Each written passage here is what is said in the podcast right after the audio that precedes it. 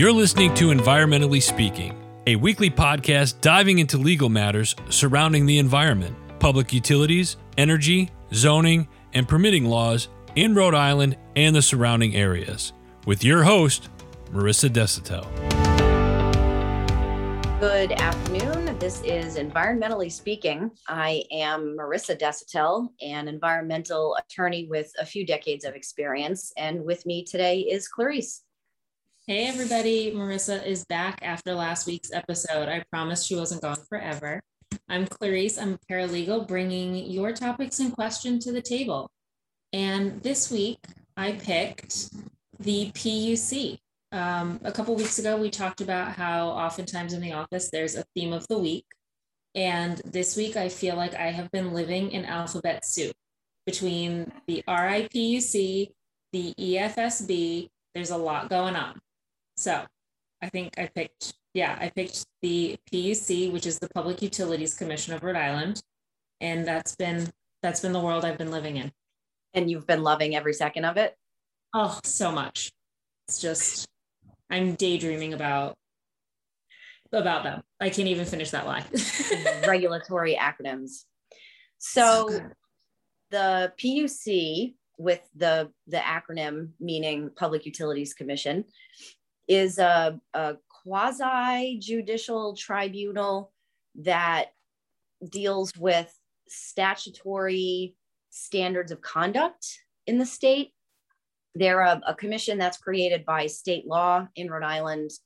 Specifically, they are mandated to supervise, regulate, and make written orders dealing with company conduct which companies offer to the public energy, communication, and transportation services. They also deal with water supplies, unreasonable rates and tolls. But for the most part, the Public Utilities Commission is, is dealing with energy, communication, and transportation services. And it's actually made up of two different bodies. You've got the Public Utilities Commission, which is a a commission, a panel of, of uh, board members, as well as the Division of Public Utilities and Carriers. They're a little bit different. And I'm happy to go into that, but maybe we just stick with the Public Utilities Commission to start. Yeah. So it sounds like kind of a broad overall is the Public Utilities Commission deals with everything it takes sort of to make the town or city run, all of its basic functions. It's transportation, it's electricity, it's water, everything it kind of needs to have its basic functionings.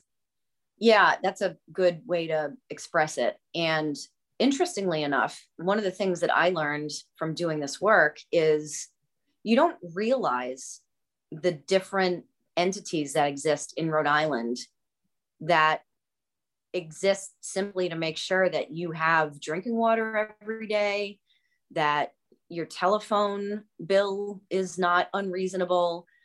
You just you kind of not that you take things for granted but unless you're immersed in the work you don't really know how rates are set and and how your your clean drinking water is being billed to you as a consumer. You've got a few different um, water authorities in the state of rhode island. They have to appear before the public utilities commission.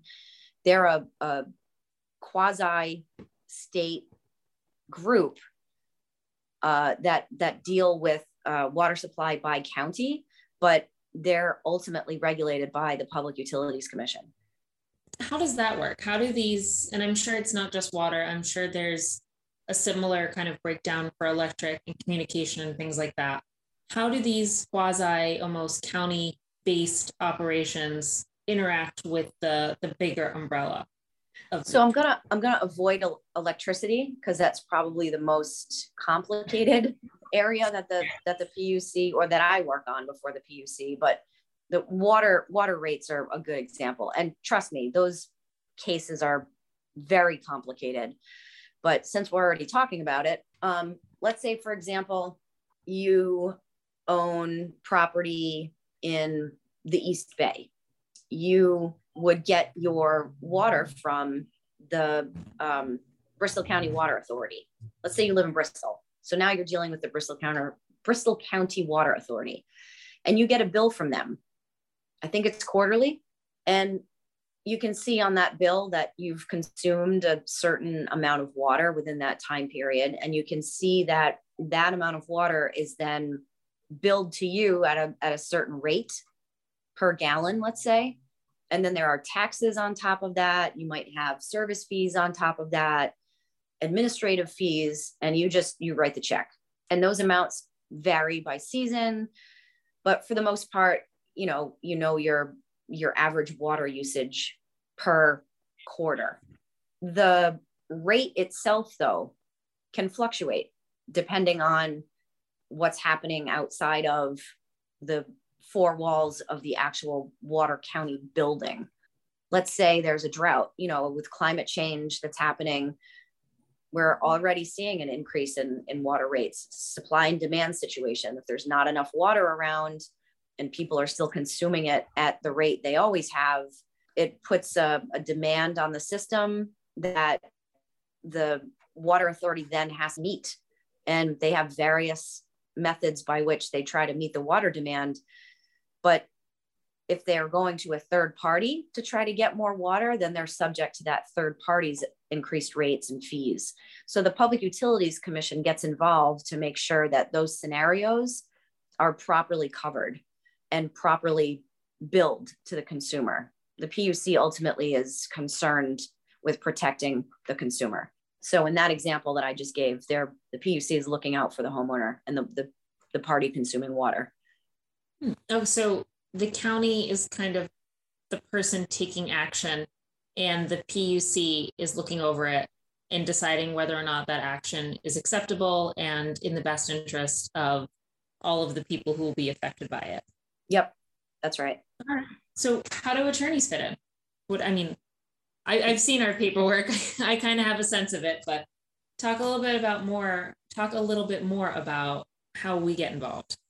Any corporation in Rhode Island must be represented by an attorney in order to appear before any state agency or in the court system. So let's say we're representing a corporate client.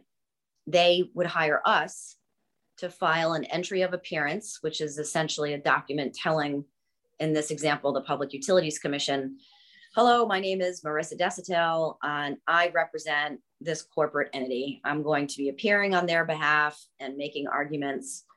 And it's not going to be the, the corporate CEO that shows up and tries to do this. It's got to be an attorney. So that's the first hurdle got to be an attorney. Once the matter is before the Public Utilities Commission, and when I say before, I mean the corporate entity has to either be brought into the Public Utilities Commission or they have to make their own filing, which means they want to take some kind of affirmative affirmative action to get approval from the PUC for let's say changing its its water rate. We'll stick with that example. So I would appear before the Public Utilities Commission, file whatever pleadings are appropriate for the particular subject matter, and then return to the Public Utilities Commission for a preliminary conference to set up the scheduling, to go through any preliminary issues and arguments, and then ultimately to set a procedural schedule to move forward with whatever hearing proceedings the PUC requires. The PUC, I know, is its own commission, like you said before. So, do matters go in front of the commission and to court, or are there steps that separate? Like, first you go to the commission and then you go to court, or can you go straight into the courthouse? It depends, of course, on on the cause of action, but I would say, as a general rule, the Public Utilities Commission is your first stop. If you're a, a water utility or telecommunications carrier or an energy company, you go there first. You get your decision from them. And then, depending on what statute you're dealing with, sometimes there's a right of appeal directly to the Rhode Island Supreme Court. And then sometimes there's a right of appeal to the Rhode Island Superior Court. So it depends on the matter. it sounds like these are going to be lengthy matters no matter what the subject is. So yes, yes, as as are most regulatory situations. They're not real estate closings that happen in a couple of months, which are also very stressful. But yeah, these types of regulatory oversight and approvals take years, can take years. Moving on to the idea of open meetings. Um, we've attended several open meetings for the PUC. Uh, they're constantly coming up in my inbox. Is that something for anybody to attend? I know that you said an attorney has to come in for a corporation, but could somebody at home who's curious to see what's going on with their water rate, could they attend the meeting? Do they have space to speak at them? Yes. The Public Utilities Commission is subject to the state's Open Meetings Act because they're a public body. So anytime they are engaging in an activity that they are required to by state law, that activity has to be open to the public's review. Sometimes if they're having an open meeting and it's it's just for purposes of, of deliberating and rendering a decision, the public might not have an opportunity to speak. But in those cases, when they post the agenda for the meeting, they let you know what type of meeting it is. They'll say an opportunity for public comment will be given, or the PUC will be deliberating and rendering a decision. No public comment will be given. And then physically, the PUC is now open again post uh, COVID shutdown. When you go to the Public Utilities Commission, there's a space for the public to sit. There are chairs that are behind the tables reserved for the attorneys. So it's pretty comfortable in terms of there being enough space and enough room, and the public is always welcome to attend all the hearings at the PUC. And they and they are frankly attended. There are always interested parties that are there, either speaking in favor of, speaking against, taking notes. Um, sometimes there are journalists there covering matters if they're of statewide importance. So if there's nothing on TV and you're feeling nosy or you're just kind of curious, you could go to an open meeting. It's a thing. Head on, head on over to Jefferson Boulevard, Warwick, Rhode Island.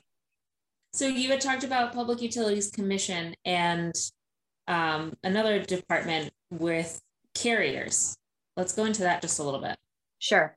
That's the public, the other section of the Public Utilities Commission known as the Division of Public Utilities and Carriers. People generally refer to them as the division. It's the commission and the division. But the division is a separate entity that deals with rates, tariffs, tolls, um, and, and the reasonableness of facilities and accommodations of common carriers.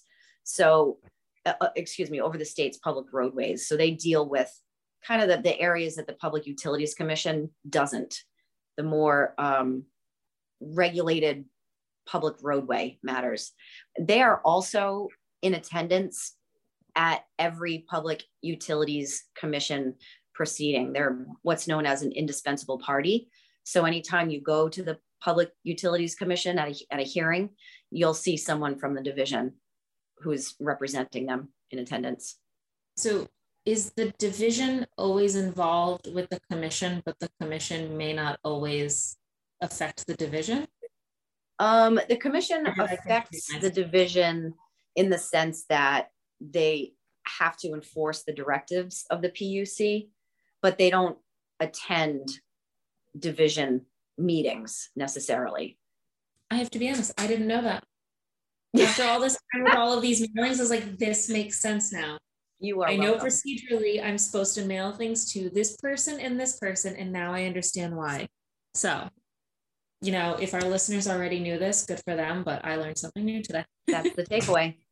that is the takeaway. Is there anything else that's important to know about the Public Utilities Commission or they have a really great user friendly website. So if you did want to learn more about what is currently being decided before the PUC, just type in RIPUC into Google and check out their website. You can look at all the dockets and the materials that have been filed. Um, it's it's self-explanatory and and uh, they do a great job of making sure that materials are uploaded in a timely fashion. And on our website, we do have a blog post about the PUC. So you could always yeah. refresh Check yourself, read our, read our blog, and then head over and see the site. Um, and also, if you have any topics, comments, things you'd want us to talk about, feel free to send them over to help at desautelesq.com. All right. Thank you, everybody. Thank you. Thank you for listening to this episode of Environmentally Speaking. If you're in need of an environmental attorney, we are here to help. Call us at 401 477 0023 or visit our website at www.desautellaw.com. That's www.desautellaw.com.